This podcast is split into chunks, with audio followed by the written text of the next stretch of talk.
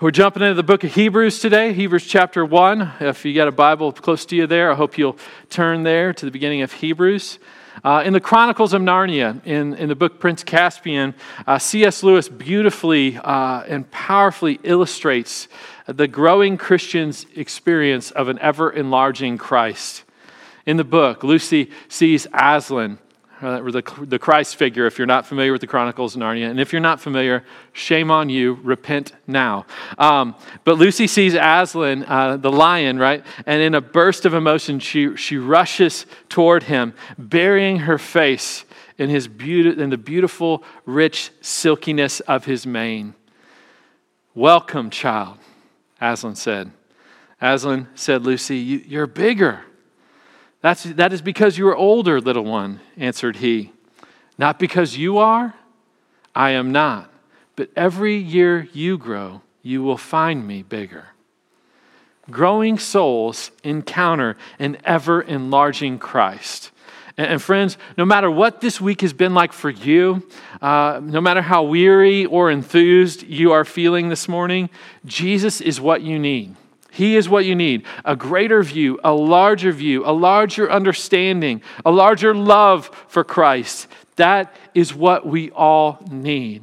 And this is why I am so excited for us to, to begin to dig into this book of Hebrews in the coming months. This book centers our gaze on the absolute supremacy and sufficiency of Jesus.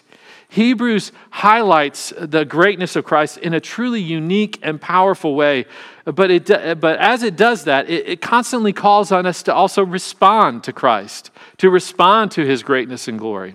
In other words, I believe that in studying this, this book, we'll, it will help us to grow and in turn to discover an ever-enlarging view of Jesus in our lives.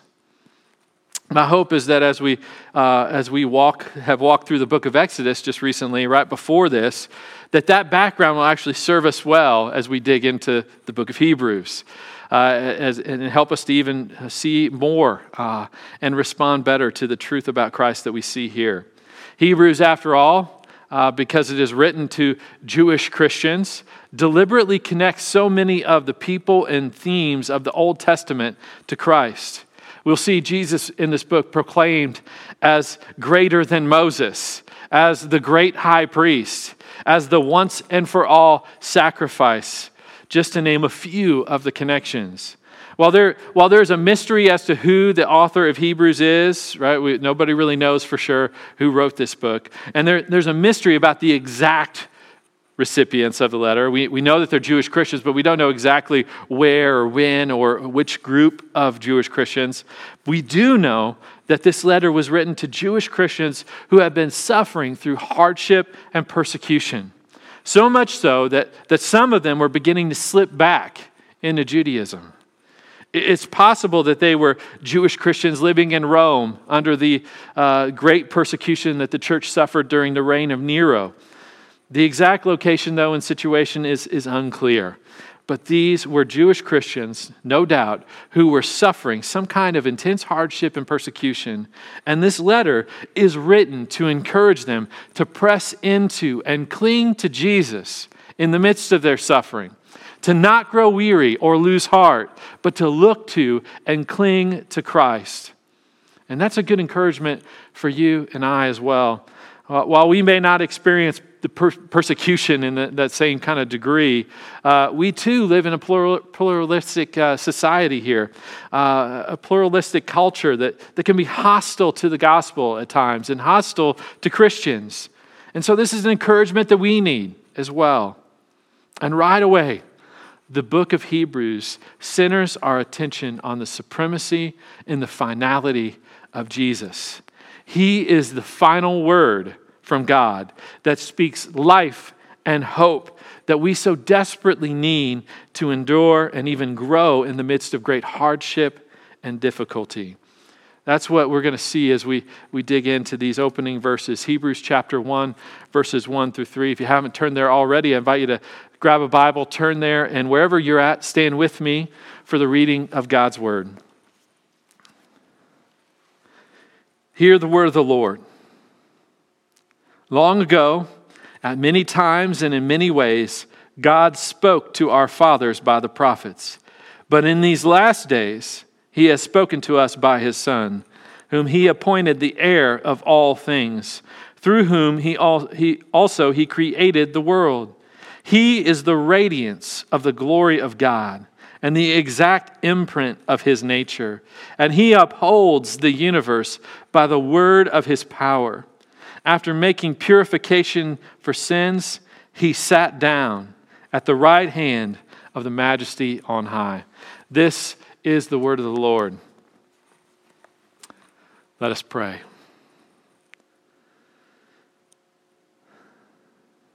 Heavenly Father, we are grateful um, just for the means that you give us in, the, in these days to, to connect, to dig into your word together. Lord, we pray that, that our hearts would be open to being encouraged by it, to be strengthened by your word, to see our need for Jesus today and to cling to him, to, to grow in him, to see him looming larger and larger in our eyes, in our hearts, in our lives. Lord, help us to see what we need most is Jesus today, and help us cling to him with all that we are and all that we have. We pray this all in Jesus' name. And all God's people said, amen. You may have a seat. Uh, well, when, when, when you're going through intense suffering or intense grief, when you feel overwhelmed by worry and stress, uh, it's all too common in those moments to feel like God is silent, to feel like God's not there anymore, or that he doesn't seem to care about what you're going through. So the, the author of Hebrews just cuts right to the point here to remind the reader that God is absolutely there and he is not silent. To steal a, the title of a Francis Schaeffer book, God, God has spoken at, at many times and, and in many ways. And he, he spoke to us through, he speaks to us now through his creation still. Right? The psalmist writes in, in Psalm nineteen one, the heavens declare the glory of God, right? The, the creation pours forth speech, pours forth speech about how great God is. God has spoken to us at, at many times in many ways, the author of Hebrews says, through the prophets. And the author here, in saying that, is referencing the entirety of the Old Testament. And he's referencing it and, and regarding it as God's inspired word for his people. And, and he's speaking of the diverse ways that God spoke to and through his prophets. Think about it. God spoke to Mount Sinai, we saw in Exodus, through booming thunder and lightning. He speaks to Elijah with a still, small voice. God gave Ezekiel visions and Daniel dreams. God revealed himself through law, through warning, through exhortation, through type, and by parable in the Old Testament. It was a progressive revelation, revealing more and more about who God is and about his ways. Yet it was lacking and fragmented until these last days when God spoke through his Son, Jesus Christ. Jesus arrived as God's final concluding word, the ultimate speech of God. Jesus is the, the long-awaited conclusion that fulfills all the promises and, and realizes all the types and shadows of the Old Testament. And these opening verses here give us a succinct summary of that final word, proclaiming to us who Jesus is, what Jesus did, and pointing us to what, what Jesus speaks to us today. First, who Jesus is. We, we are people who love greatness, right? We, we long to, to see and witness greatness, to discuss it, to debate about it. Uh, that's one of the reasons why I think a lot of us really love superhero mo- movies, right? We we love greatness. We we love the idea of, of some superhero with superpowers who can overcome, right? That's that's one of the reasons I think a lot of us really love sports, uh, to witness true greatness, like people who can do things that we can't dream about doing. And hopefully during this time of having Absolutely no sports to watch, no real sports to watch anyway, except for the Last Dance documentary on E S P N, focusing on the, the nineties Bulls teams. Hopefully that has once and for all put to rest one of the most ridiculous debates of all time, right? Uh, it, it is undeniable to witness the greatness of Michael Jordan. You know, to do that is to know beyond a shadow of a doubt that he is absolutely the greatest basketball player of all time. And all I will say to you out there is get behind me, Satan, with any of that LeBron talk, right? Just leave it. We love, but we love to witness. We, we love to debate. We love to just behold greatness. But the question is, why? I'm sure we could list out a number of reasons, but one of them has got to be tied to our longing for hope. For greatness communicates ability. It, it communicates that there is hope to overcome the obstacles and the challenges that we face. Whether it's the Avengers defeating Thanos, sorry if I spoiled that for you, but you've had like a year and that's your fault. Uh, or, or Michael Jordan uh, overcoming the, the bad boy Pistons in the early nineties, we, we long to see greatness overcome the bad guy, right? The bad guy that we use to personify all evil. But the real life, everyday darkness that we encounter is so much worse than a comic book villain or a hated sports figure or a hated sports team. We need real greatness. That superheroes and superstar athletes are but a faint shadow of. We need Jesus. We need Jesus. Many people, even many unbelieving people, are okay considering Jesus is great, right? Sure, Jesus is a, a great teacher. He's a great prophet. He's a great man. But that's not enough. That's not enough. And Hebrews, Hebrews gives us a true picture of his greatness and glory. Some people refer uh, to these verses giving us a, a nosebleed Christology, right? And that is our Christology, like our understanding of who Christ is, his person and work, but a nosebleed Christology. Why would they say that? Because it is so high. It is so lofty, so beyond us. What it says about Jesus is just so astounding. It takes you to the heights that make your nose bleed. Really, it's hard to even find in the Bible a place that says anything stronger than this about Jesus. And this is who Jesus is, right here in these verses. First, he is the Son of God. Jesus is no mere man, no mere teacher or prophet. He is the Son of God. For Jesus to secure our ultimate rescue from sin and death, he had to be both God and man.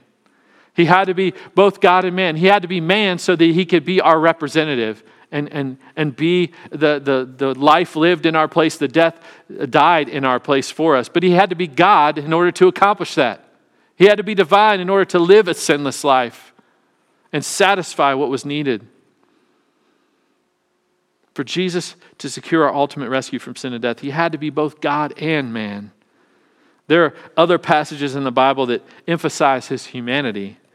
But as Jewish Christians, facing persecution, likely both from Jews and from unbelieving Gentiles, these believers may have been tempted to drift to viewing Christ as only a great man and denying his divinity. So this emphasis is given to remind them, Jesus is God. He's God in the flesh. He's the Word made flesh. We're, we're meant to see in this final word from God a connection to those opening verses of John's gospel. Next, Jesus is God's appointed heir. He's God's appointed heir. As the Son of God, Jesus is the heir of all things. And his in- inheritance includes not only everything in this world, but, but the entire universe is his.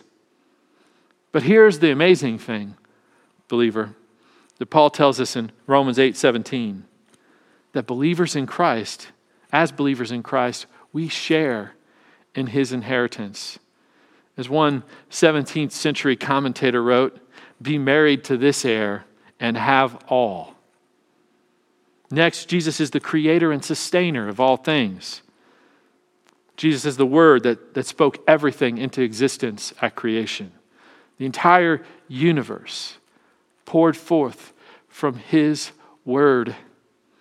And by his word of power, Jesus upholds and sustains that entire universe. Whatever Jesus says, whatever he commands, is done. Period. Surely the word that spoke the universe, every star, every planet, every molecule into existence and keeps it all going. Surely this Jesus, who could at any moment shut anything and everything down with much greater swiftness and authority than any virus or any government could dream of. Surely this Jesus can sustain us. He can sustain us in our times of hardship, in our times of testing. He is more than able to see us through any roadblock of suffering that we might encounter. Next, he is the radiance of the glory of God. Now, if it isn't already, this is certainly where we're reaching the heights, where your nose should start to bleed. Think about it. When Moses was leading the Israelites out of Egypt, and the Egyptians were pursuing, if you remember back in Exodus, God's glory came down in a fiery cloud, and it stops the Egyptian army. They can't get through it. Later on, God's glory leads the people in the wilderness by a pillar of uh, cloud by day and a pillar of fire by night. When they come to Sinai, God's glory comes down on the mountain in thunder and lightning, and no one can even touch the mountain or they would die. When the tabernacle is constructed and God's glory comes down and, and, and to fill it, not even Moses can remain in the tabernacle and remain in the presence of God's glory. God's glory is too beyond what we can bear to see and live. But in these last days, Jesus comes and the same glory is seen in him. But Jesus doesn't simply reflect God, God's glory. He radiates it. It emanates from him. In fact, nowhere has the glory of God been more perfectly made manifest than in the person of Christ, the Son of God. In Jesus, all the majesty of God's splendor and glory is fully revealed. For lastly, he is the exact imprint of God's nature. This week, uh, Crystal and I dug out some old photos, actual photos, not things on a screen, but actual boxes of, of pictures that you, you you used to do that, right? You'd drop the film off and you'd wait to see what you got. Um, I'm old enough that I remember that. Uh, but we dug out some old photos from our time in college and some of the early days of our marriage uh, because we have a number of photos, obviously, uh, of Crystal's uh, dear friend uh, that passed this week in, in that collection of photos. And as we're looking through these, these sweet memories and photographs, we're, we're finding these younger images of ourselves uh, and, and we're seeing glimpses of our children in them. Right, one photo of Crystal and the expression on her face in that photo, like from like the very first days of our marriage, totally reminded me of, of a, a face I see Leah make like ten times every day. Uh, another one reminded us, uh, you know, of me, reminded us of, of some, some things we see in Seth. And then there's a bit of Levi kind of scattered in there amongst us as well. Our kids bear a resemblance to their parents. But this isn't saying that, that Jesus bears a resemblance to God. It says he is the exact imprint of God's nature. In other words, if you want to see God, you have to look at Jesus. You have to look at Jesus. He is God. Who is Jesus? He's the Son of God. God in the flesh, the second person of the triune Godhead, Father, Son, and Holy Spirit, one God who eternally exists as three distinct persons who are each fully and equally God in eternal relation with one another. And that means that he is more than able to sustain you through any trial or any storm. That becomes even more powerfully clear as we consider what Jesus did. Jesus, the final word, declares who he is and what he's done in these verses. The author tells us quite plainly that Jesus has made purification for our sins. And in these verses, don't miss this, the author of Hebrews is subtly telling us that Jesus has come as the true and better prophet that speaks God word, God's word to us. He's come as the true and better priest who makes purification for our sins. And in a moment, he's going to show us that he's the true and better king who rules and reigns over the universe. Jesus is the perfect fulfillment of, of the threefold office of the Old Testament, prophet, priest, and king. And as the perfect priest, he makes once and for all the sacrifice that accomplishes purification for our sins. We're meant to take notice that, that Jesus is always and continuously, at no point in time has he ceased to be the radiance of God's glory, the exact imprint of his nature. But that at one defined moment in time, at one defined moment in time, he made purification for our sins. No matter what we perceive our troubles to be, friends, this is our real trouble. This is our ultimate trouble. We are sinful. We are sinful. Every single one of us, we are sinful. We have missed the mark on God's call for holiness. We've blown it in every, almost every fashion. And because of our sin, on our own, we stand condemned of God's just judgment. We stand under a death sentence. And not only the death sentence of, of one day we will physically die, but that apart from Christ, we will suffer eternal separation from God. And there's absolutely nothing we can do about it. Nothing that you can do. Nothing that you could ever do to make things right between you and God. Nothing that you could ever do to restore your connection to a, a holy, a perfectly holy and righteous God. You and I, we need rescue. And we're incapable of manufacturing that, manufacturing that rescue for ourselves. But the Word became flesh. Jesus, the Son of God, the final word from God, entered this world as a newborn baby, and he lived a sinless life that we never could. And at the appointed time, at that one appointed time, he offered himself as the once and for all sacrifice for your sins, for my sins, for our sins. Jesus is God's unrepeatable sacrificial provision for our greatest problem, that being sin. And on the cross, on that first Good Friday, he paid it all, accomplished it, done. It was finished. Our debt paid in full.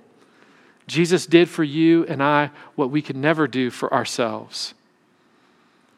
In the Old Testament, like the law that was given through Moses, it, it came to us and it says, do this, do this. And live with God. It demands man's work. But Jesus came and he lived and died and rose, making purification for your sins. And Jesus says to you, trust this. Trust this. Your rescue is found in believing in Christ and his finished work, trusting that, that Jesus has paid your debt in full. In your place. It's not found in offering your good works to God and pledging your, your eternal commitment to him to do all this good stuff for him. No, it's found in trusting in Christ's finished work for you. We may not take much notice at the end of verse three, but the original Jewish Christians who received this letter, they would not have missed the significance of this. The author tells us that after making purifications for sins, Jesus sat down at the right hand of the Majesty on high. He sat down. And so what, you say? What's the big deal? He sat. Great. You see, the Old Testament priest's work had to be constantly repeated. Over and over and over, because its benefit was only temporary. In other words, the Old Testament priests never sat down. Their work was never complete. They were always standing, because no, no sacrifice they ever made was complete. But Jesus made his once and for all sacrifice, and he sat down. His sitting down declared that his work, as he proclaimed from his cross, was truly finished. His being seated at the right hand of God, the, the place of highest honor, declares that his work is approved and accepted by God. He is enthroned, the enthroned Lord, the true and ultimate King of all. And there, seated at the Father's right hand, Jesus, by his finished work, he continues to intercede for all of us who put our trust in him. Paul tells us this in, in Romans chapter eight, verse thirty-four. He says, he says there, who is to condemn? Christ Jesus is the one who died, more than that, who was raised, who is at the right hand of God, who indeed is interceding for us. Just think about that for a moment, Christian. At this moment, at this moment, even in the midst of this pandemic, even in a week where we're reminded again of the wickedness of sin, of the brokenness of this fallen world, even now at this very moment, Jesus is at the Father's right hand and he's praying for you. He's praying for you. God is still speaking to us. Um, he's still speaking for us in the throne room of heaven, and he's still speaking to us through his Son. And this text helps us to see what it is that Jesus speaks to us. First, he gives us a word of assurance. Jesus speaks to us a word of assurance. He is the Son of God, the creator and sustainer of all things, the radiance of God's glory, the exact imprint of his nature. This Jesus lived for you and died for you. He is risen and he is now seated at the Father's right hand. There is no more work that needs to be done to accomplish your rescue, to pay for your sins. You don't need to pay for them. They've been paid for in full. All you need is to feel your need for Jesus and to cling to him in faith. If you don't know Christ, that is the invitation that is extended to you. To see your sin, to acknowledge it, to see your need for rescue, and then turn to Jesus and trust in him and his finished work. To trust that he has made purification for your sins. He has paid your debt in your place by his life, death, and resurrection. Christian, you need this word of assurance too. Even in the midst of your sin this past week. Right? Uh, if you were in Christ, right? Even as you were lashing out in anger in that exact moment, even as you were giving in to your lust, even as you were feeding your, your greed and your covetousness, even in that, that very moment, at that very moment of your sin, Jesus was, was and is at the Father's right hand praying for you, speaking on your behalf, declaring that all of your sins have been paid for, and that you belong to God as his beloved child. Now, don't twist that into some weird license for you to go on sinning and rebelling against God. But rather, stare that in the face and let it move you to give thanks and worship Jesus, who loves you and gave himself for you and is still interceding for you at this very moment. Let his love move you to, to live for him more and more in every way possible. Don't believe the enemy's lies that you, you're no good because of your sin this week. Don't believe the enemy's lies that you're defined by your failure, by your sin. But hear Christ's better and true word of assurance for you. He's paid it all. He's paid it all. You belong to Jesus. Nothing can separate you from his love. Absolutely nothing. There's a word of assurance here that we need. And there's a word of hope. I don't know about you, but on a week like this, I, I need a word of hope. And Jesus is faithful to give us one. Maybe you're weary of your battle against sin. Maybe you're weary of grieving the loss of loved ones.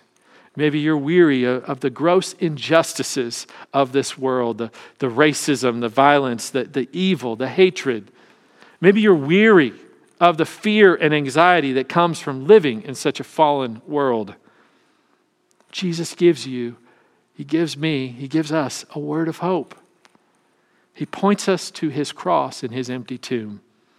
He radiates to us God's glory, his glory full of grace and truth.